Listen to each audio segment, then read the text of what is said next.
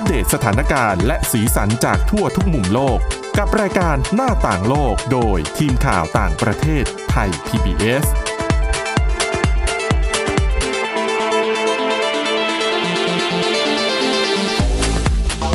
วัสดีค่ะคุณผู้ฟังต้อนรับเข้าสู่รายการหน้าต่างโลกนะคะ มาอัปเดตเรื่องราว สีสันและสาระจากทั่วทุกมุมโลกกับทีมข่าวต่างประเทศไทย PBS เช่นเคยค่ะ ติดตามฟังกันได้ผ่านทางพอดแคสต์ค้นหาคำว่าหน้าต่างโลกนะคะ วันนี้อยู่กับคุณทิพย์ตะวันธีรนัยพงษ์และดิฉันวินิษฐาจิตกรีค่ะ สวัสดีค่ะ วันนี้มีเรื่องราวเกี่ยวกับแอปพลิเคชันชื่อดังที่โอ้โหดังเหลือเกินในช่วงสองสัปดาห์ได้แล้วมั้งน่าแต่จะสัปดาห์นี้สัปดาห์นี้มาแรงยิ่ง peakอ๋อเนอะค่ะ กับน่าสนใจมากอืมแน่นอนที่พลาดไม่ได้ก็เป็นเรื่องของวัคซีนโควิด -19 นะคะค่ะ เริ่มด้วยเรื่องของวัคซีนที่แอฟริกาใต้ ก่อนหน้านี้ถ้าเกิดใครจำกันได้จะได้ยินข่าวว่าแอฟริกาใต้เนี่ยได้สั่งซื้อวัคซีนของ Oxford a s t r a z e ซ e c a มา ได้หลายล้านโดสอยู่ แล้วก็เตรียมจะเริ่มฉีด แต่ว่าก็มีการชะงักไปแล้วก็ประกาศว่าอ้าวจะไม่ฉีดแล้ว เพราะ มีผลวิจัยออกมา คือเขาพอได้วัคซีนมาเนี่ยเขาจะได้ทดสอบในพื้นที่เขาเนาะค่ะแล้วก็เลยได้ผลออกมาว่า ปรากฏว่าวัคซีนตัวนี้ของ a s t r a z e ซ e c a เนี่ย สามารถป้องกันการติดเชื้ออาการป่วยแบบเบาไปจนถึงปานกลางอืมได้ไม่ค่อยเยอะเท่าไหร่ค่ะในกรณีที่ผู้ติดเชื้อเนี่ย ติดโควิด -19 สายพันธุ์ที่พบการกลายพันธุ์ที่พบครั้งแรกที่แอฟริกาใต้เนี่ยแหละ ก็คือเจ้าสายพันธุ์ที่ชื่อว่า B.1.351 ถ้านะที่อังกฤษคือ B.1.1.7 นะ อันนี้คือตัวที่สองที่เจอคือ B.1.351 ซึ่งตั้งแต่เดือนมกราคมที่ผ่านมาแล้วการระบาดที่แอฟริกาใต้เนี่ย คือก่อนหน้านี้มันเบาลง แล้วมกราคมที่ผ่านมาก็คือพีคขึ้นไปอีกรอบหนึ่ง ก็เพราะไอ้เจ้าที่กลายพันธุ์เนี่ยแหละ มันระบาดแล้วมันระบาดได้ง่ายกว่าเดิม ค่ะ ป่วยเยอะกว่าเดิมด้วย นะคะ ทีนี้ ล่าสุดความเคลื่อนไหวของแอฟริกาใต้ก็คือ เขาขอสละโควต้า วัคซีนแอสตราเซเนกาที่เขาซื้อมาเนี่ย ให้กับทางสหภาพแอฟริกาแทน เพื่อจะเอาไปมอบให้แก่ประเทศใด ๆ ประเทศสมาชิกที่มีความจำเป็นและต้องไปใช้งานอะนะสละให้เลยนะ คือตัวเองไม่เอาแล้วอืมก่อนหน้านี้มันคือ เรียกว่า ยึกยึกยักยักอยู่ ตอนแรกบอกไม่ฉีดแล้วแล้วแต่ยังไม่ได้บอกว่าจะทำยังไงต่อไปนะ ตอนแรกบอกไม่ฉีดแล้วแล้วก็บอกว่า เออ เดี๋ยวจะลองค่อยๆ ฉีดแล้วก็ค่อยๆ ติดตามผลดู แรกๆ เหมือนได้ข่าว คือตอนที่เขาตอนแอฟริกแอฟริกาใต้สั่งระงับการใช้แอสตราเซเนกวัคซีนแอสตราเซเนกาเนี่ย เหมือนเขามาให้ความให้ข้อมูลว่าจะทยอยใช้เอาออกมาใช้ใช่เพื่อที่ว่าจะศึกษา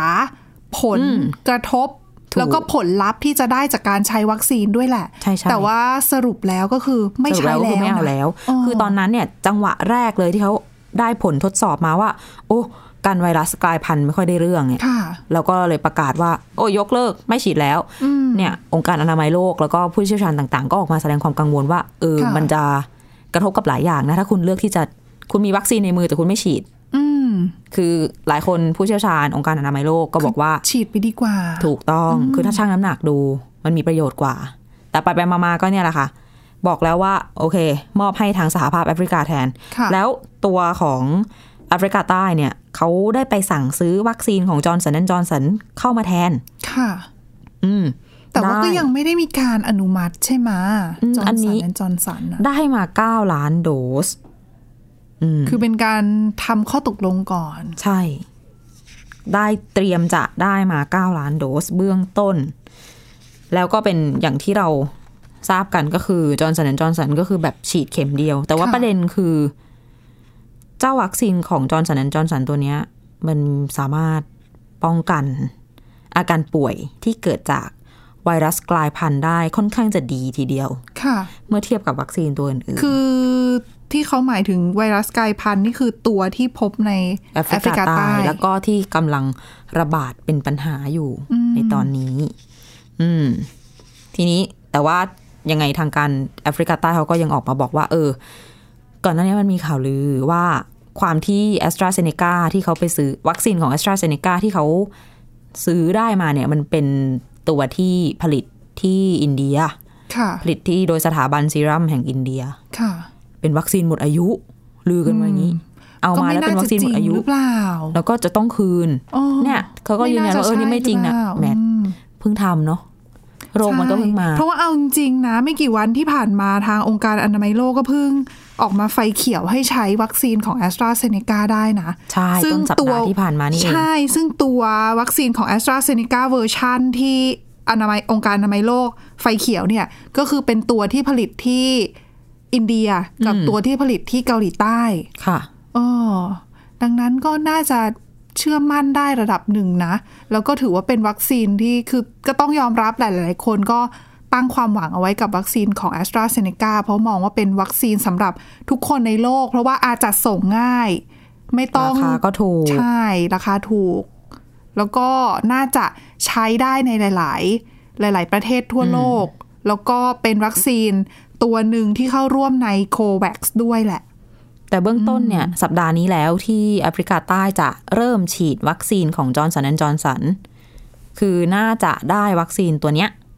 แปดหมื่นโดสค่ะแรกก่อนภายในสัปดาห์นี้ แล้วก็อีกห้าแสนโดส ค่อยๆ ตามมาในอีก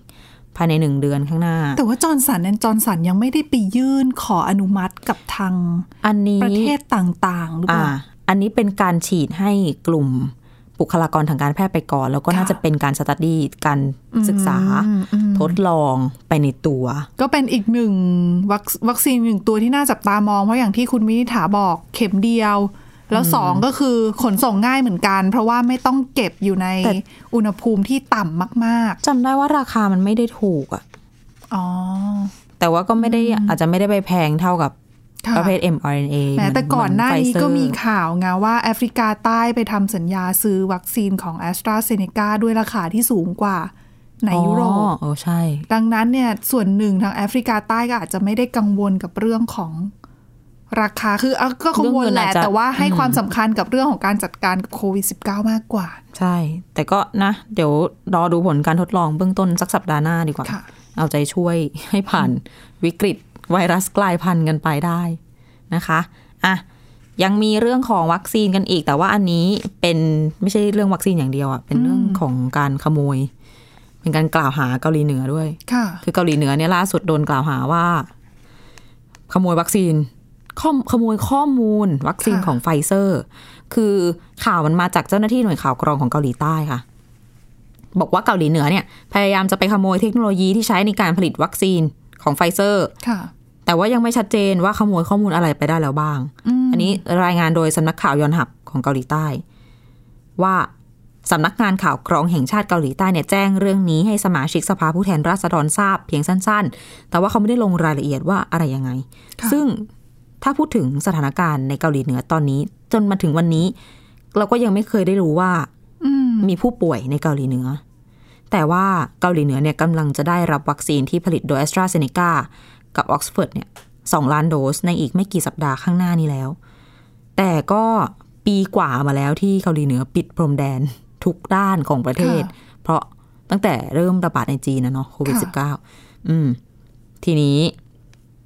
ผู้สื่อข่าวสายความมั่นคงของสำนักข่าว BBC เขาก็บอกว่า ตั้งแต่เริ่มมีโควิด -19 ระบาดเนี่ย รัฐบาลหลาย ๆ ประเทศก็ เรียกว่าวางกำลัง นักล้วงข้อมูลอืมไม่ได้วางกำลังป้องกันนะวางคือกำลังจัดหาคนเอาไว้ใช่ลวงข้อมูล ถูก ให้เตรียมไปล้วงไปสืบ ข้อมูลข่าวกรองแล้วก็ขโมยทรัพย์สินค่ะทางปัญญาของชาแต่ติก่อนอื่นหน้านี้ก็เคยมีข่าวออกมาเรื่อยๆนะคะอืมว่าแหม้รัสเซียชาติอะใช่ ดิฉันก็ไม่อยากจะเอื้อนเอ่ยไม่ชื่อไม่ประเทศจะเราจะบอกว่ารัสเซียเขาออกมาพูดแล้วว่าเขาไม่เคยล้วงข้อมูลวิจัยใคร แล้ววัคซีนเขาได้ผลดีด้วยนะ คุณค่ะพูดไป อ๋อหลายประเทศใช้นะ อนุมัติใช่ด้วยยุโรปยังใช้ของเขาเลยนะ แล้วผลตีพิมพ์ในแลนเซ็ตนะอ๋อตีพิมพ์ในวารสารการแพทย์ที่น่าเชื่อถือบางทีเราก็เซออาจไพรส์เหมือนจะกันไม่อเป็นคเรื่องติของหรือเปล่าใช่เราอคติหรือเปล่านั่นแหละแหละ แต่ว่าเรื่องพูดถึงเรื่องการล้วงข้อมูลในเกาหลีเหนือมักจะเป็นประเทศหนึ่งที่แหมเชี่ยวชาญค่ะนะคะ ซึ่งอย่างปีที่แล้วเนี่ย อังกฤษก็ต้องวางระบบป้องกันงานวิจัยอย่างเข้มงวด อืมอืม แต่ว่าตอนนี้เนี่ย อะ ก็ยังไม่รู้นะ ว่าขโมยจริงหรือไม่จริง เอาเป็นว่ายังเป็นแค่การกล่าวหากันอยู่ คิดว่าเดี๋ยวคงจะมีการสืบเสอบ และเปิดเผยข้อมูลให้ทราบต่อไป ค่ะ นะคะ อะ ยังมีอีกเรื่องหนึ่งที่เกี่ยวกับวัคซีนไฟเซอร์ ใช่ค่ะ อันนี้ต้องเรียกว่าเป็นความสำเร็จก็ได้นะ คือถ้าเราพูดถึงว่าประเทศไหนที่เริ่มโครงการฉีดวัคซีนแล้ว ค่อนข้างที่จะมีประสิทธิภาพแล้วก็ฉีดไปได้เยอะ ทีเดียวก็คือหนึ่งในนั้นเนี่ยเชื่อว่าหลายคนจะนึกถึงอิสราเอล เพราะว่าถือว่าเป็นประเทศแรก ๆ เลยล่ะที่สามารถมาเห็นผลของการฉีดวัคซีนเป็นวงกว้างได้นะคะ ซึ่งล่าสุดเนี่ยทางทางการของอิสราเอลเขาออกมาบอกนะคะ ว่าข้อมูลที่เขาเก็บมาจากการที่คนไปฉีดวัคซีนกับโครงการฉีดวัคซีนของเขาเนี่ยพบว่าคนที่รับวัคซีนเนี่ย สามารถป้องกันโควิด -19 ได้ แล้วก็เปอร์เซ็นต์เนี่ยของประสิทธิภาพความสำเร็จเนี่ยเขาบอกว่าการใช้จริงเทียบเท่ากับผลการทดลองเลยเนาะก็คือใช้งานได้จริงนั่นเอง แต่ค่ะรายละเอียดจะเป็นยังไง เดี๋ยวมาติดตามกันต่อในช่วงที่ 2 นะคะค่ะพักกันสักครู่ค่ะ หน้าต่างโลกโดยทีมข่าวต่างประเทศไทย PBS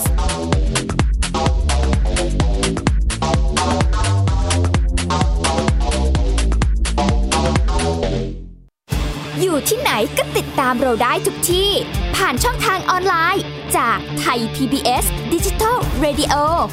ทั้ง Facebook Twitter Instagram และ YouTube Search คำว่าไทย PBS Radio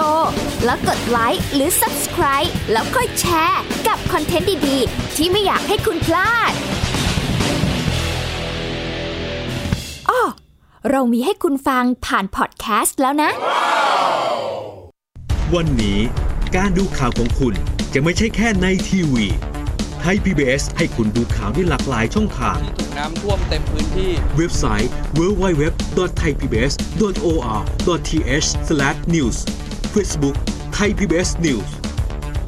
Twitter @thaipbsnews YouTube Thai PBS News ไหลล้นทะลักเข้ามานะกดติดสนันในการข่าวพร้อมๆกับหน้าจอไร้ขีดจำกัดเรื่องเวลา เข้าถึงรายละเอียดได้มากกว่า ไม่ว่าจะอยู่ณจุดไหน ก็รับรู้ข่าวได้ทันที ดูสดและดูย้อนหลังได้ทุกที่ กับ 4 ช่องทางใหม่ข่าวไทย PBS ข่าวออนไลน์ ชับไว้ในมือคุณ โรงเรียนเลิกแล้วกลับบ้านพร้อมกับรายการ Kids Hours โดยวัญญาชยโย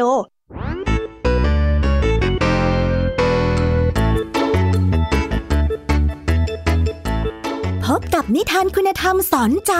กับครูไหวใจดีว่าไม่ควรเชื่อคำพูดของคนพลาน นอกจากนี้ลุงทองดีกับเจ้าจ้อยยังมีนิทานสุภาษิตมาเล่าให้ฟังนี่พวกเอ็งเนี่ยนะ มันลิงหลอกเจ้ากันจริงทั้งยังมีนิทานเด็กดี และพี่ยามีเล่านิทานสนุกสุดหันษาให้น้องๆได้ฟัง ทุกวันจันทร์ถึงศุกร์17 นาฬิกาทางวิทยุไทย PBS www.thaipbsradio.com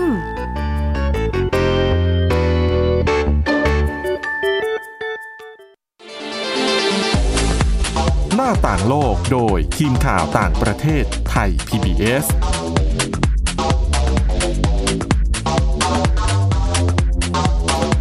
กลับเข้าสู่ช่วงที่ 2 ของรายการหน้าต่างโลกนะคะ มาคุยกันต่อเรื่องเกี่ยวกับ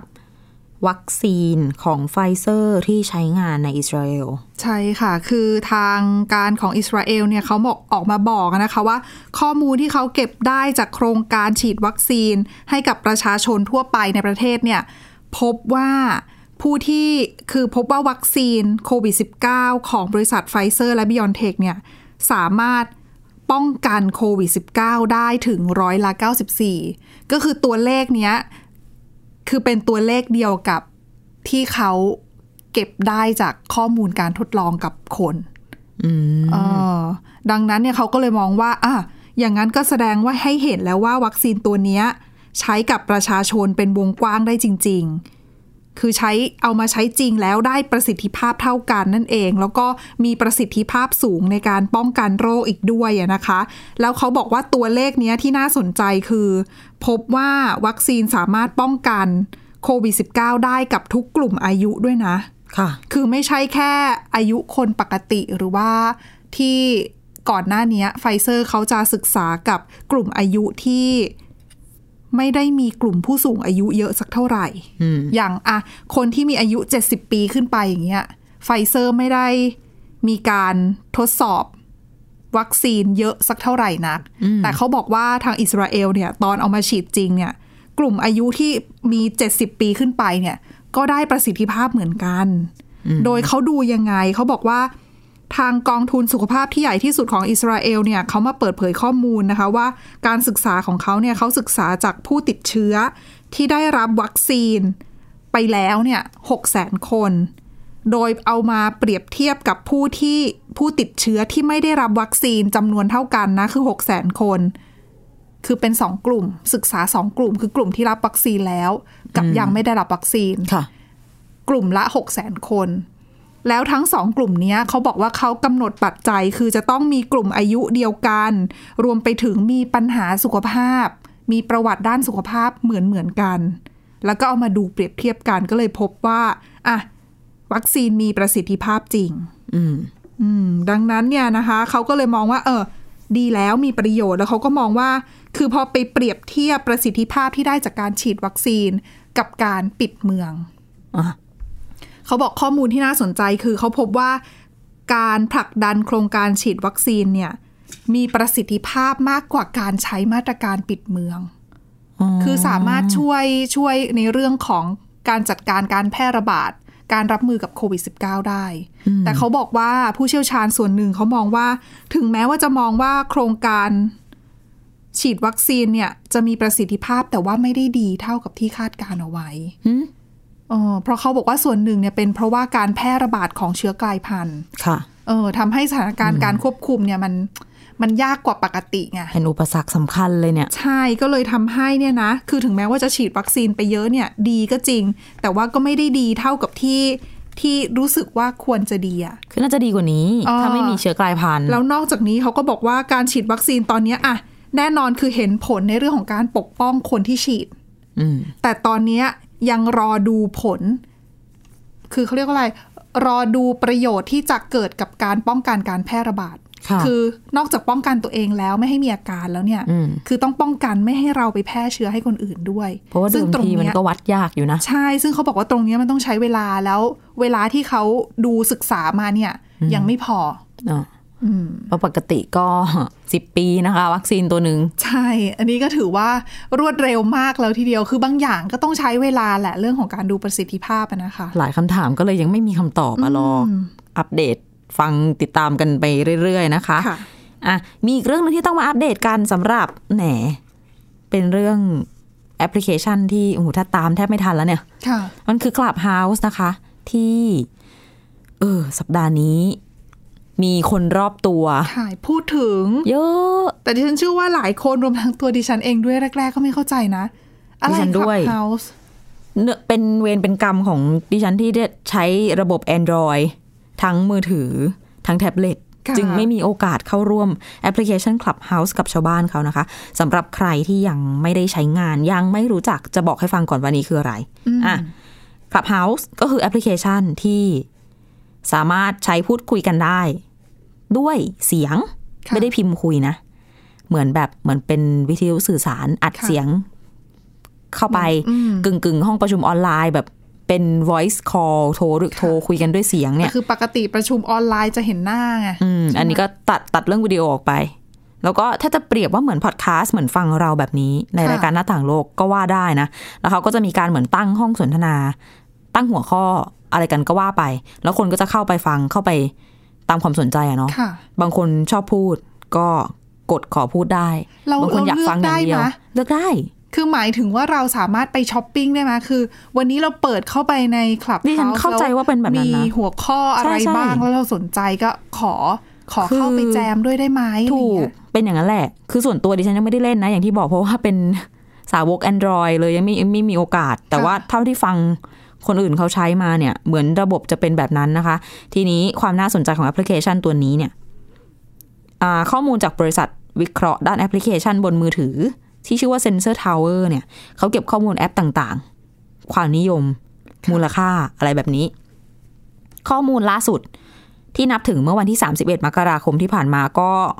เกินครึ่งเดือนแล้วนะอืมพบว่ามีการดาวน์โหลดแอป Clubhouse เนี่ยไป ประมาณ2ล้าน3แสนครั้ง ค่ะ จริง ๆ เปิดตัวเนี่ย ตั้งแต่เดือนพฤษภาคมปีที่แล้ว ครึ่งปีกว่าค่อนปีมาละ ตอนนั้นเนี่ย มูลค่าของโซเชียลมีเดียอันเนี้ยอยู่ที่เกือบเกือบหนึ่งร้อยล้านดอลลาร์สหรัฐ ค่ะ แต่เมื่อไม่นานมานี้ด้วยความนิยม ขยับไปแตะหลักพันล้านดอลลาร์สหรัฐไปแล้ว แล้วอยู่ๆก็บูมขึ้นมาด้วยนะ นี่งงคือบูมเหมือนกัน แบบไม่มีปี่มีขลุ่ย แต่ดิฉันว่าสำหรับบ้านเรามันบูมขึ้นมาด้วยประเด็นเมียนมาด้วยอะอืมอืมอืม แล้วก็ประเด็นการประท้วงและการเมืองต่างๆค่ะการประท้วงทางบ้านเราและในเมียนมาด้วย ที่ดิฉันด้วยความที่ติดตามนักวิชาการหลายท่านค่ะทางสื่อสังคมออนไลน์ต่างก็จะคุยกันเรื่องๆเห็นเขาโพสต์ใช่ไหมใช่ว่าเขาจะแบบอ่าเขาอยากไปเล่น Clubhouse ไปแชร์กันเรื่อง ไปอภิปรายกันเกี่ยวกับเรื่องค่ะในเมียนมาอะไรอย่างเงี้ยโอ้โห บรรดาคนที่ใช้ iPhone ก็ เข้าไปร่วมจอยกันสนุกสนาน เราในฐานะสาวก Android ก็มองตาปริบๆนะ อยากจะเข้าก็เข้าไม่ได้ อย่างคุณพงษทัศน์นี่ถึงกับบ่นเลยว่า นอนน้อยพอไปร่วมฟังใช่ไหมเพราะอยู่ดึกอยู่ในคลับเฮาส์ไปฟังเรื่องเมียนมาไปฟังอะไรต่างๆ แต่นอกจากประเด็นที่เคร่งเครียดเนี่ยก็มีประเด็นเล่นๆเหมือนกันเหมือนดิฉันแอบเห็นเขาแชร์กัน แบบว่าเรื่องนะอะไรอะ เราจะมาปลอบใจกันโดยไม่มีเหตุผล หรือว่าเราจะแบบคุยเรื่องไม่มีสาระอะไรกันอะไรเงี้ยจำหัวข้อไม่ดิฉัได้นว่าแต่ส่วว่านเยหอะนึ่งที่ได้รับความนิยม เพราะว่าไม่เห็นหน้าด้วยหรือเปล่าแล้วเป็นเสียงด้วยเออไม่ต้องมานั่งแล้วเป็นเสียพิมพ์คือเป็นเขาเรียกว่าอะไรอะใครจะมาร่วมก็ได้ใช่แบบเนี้ยแต่ต้องบอกว่าแอปนี้ตอนนี้โดนแบนไปแล้วในประเทศจีนนะคะอืมคนจีนเนี่ยใช้แอปพลิเคชัน Clubhouse ได้จนถึงประมาณสัปดาห์ที่แล้วค่ะ แล้วก็โดนแบนไป ถามว่าทำไมโดนแบน เพราะหัวข้อสนทนาที่ฮอตฮิตอืม ก็คือแบบประมาณว่า มีที่ซินเจียงนี่มีค่ายปรับทัศนคติจริงหรือเปล่า คนอุยกูอะไรยังไงคือแต่ละคือเรื่เป็อนงประเด็นอ่อนไหวใช่ทั้งนั้น ยังไม่พอมีการแบบคนจีนคนไต้หวันเขาคุยกันก็ไปคุยในแอปด้วยใช่ไหมใช่เขาคุยหารือกันแบบเรื่องของคือจริงๆสองการที่ การอยู่ในประเทศจีนแล้วจะเล่นโซเชียลมีเดียต่างๆ ก็ลำบากนะคะ เพราะว่าอาแบบใช้ Google ไม่ได้ละ แล้วก็จะไปเล่นกับ แอปพลิเคชันสื่อสังคมออนไลน์อื่น ๆ อย่างไลน์ย่างเอ่อ WhatsApp ไม่ได้ไงก็คือถึงกับเออมีคนจีนก็ต้องไปอะเล่นของคนจีนเองก็เลยใช่แบบเขาก็ลำบากนิดนึงพอเขาเล่นนะ Clubhouseฮาส์เขาถึงกับพูดว่านี่มันเหมือนเป็นครั้งแรกที่ฉันได้เข้าอินเทอร์เน็ตจริงเออได้ไปไม่โดนคุยปิดกับกั้นคนอื่นนะนะคะๆสำนักข่าว BBC เขารวบรวมมาเขาบอกว่าอย่างสัปดาห์ที่แล้วอะมีห้องสนทนาโผล่ขึ้นมาค่ะชื่อว่า is there a concentration camp in Xinjiang ก็คือมีค่ายกักกันที่ซินเจียงหรือเปล่านะอืม แล้วคนก็เข้าไปถกการคูณ12ชั่วโมงโหอืมแล้วคนที่สร้างกลุ่มอะ ก็คือบอกว่า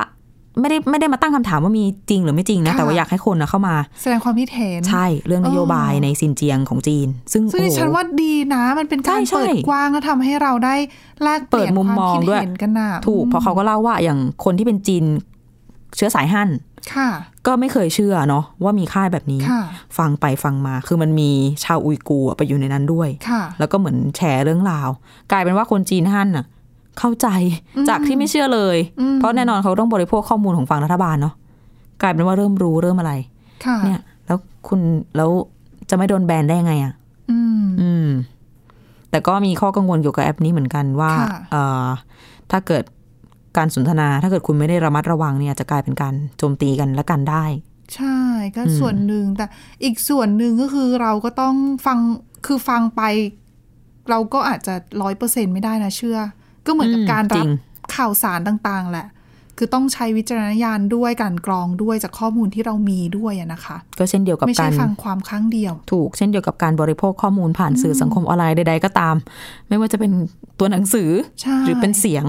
นะคะ แต่ถ้าฟังรายการหน้าต่างโลกของเราผ่านทางพอดแคสต์เชื่อถือได้แน่นอน ค่ะ อาจจะนะคะไร้สาระบ้างในบางข่าว ขายของทิ้งท้ายรายการนะคะ คุณผู้ฟังติดตามเรากันได้นอกจากทางพอดแคสต์ค้นหาคำว่าหน้าต่างโลกแล้ว ยังฟังกันได้ผ่านทาง www.thaipbspodcast.com ด้วยนะคะ วันนี้เราสองคนและทีมงานทั้งหมดลาไปก่อน สวัสดีค่ะ สวัสดีค่ะ Thai PBS podcast. View the world via the voice.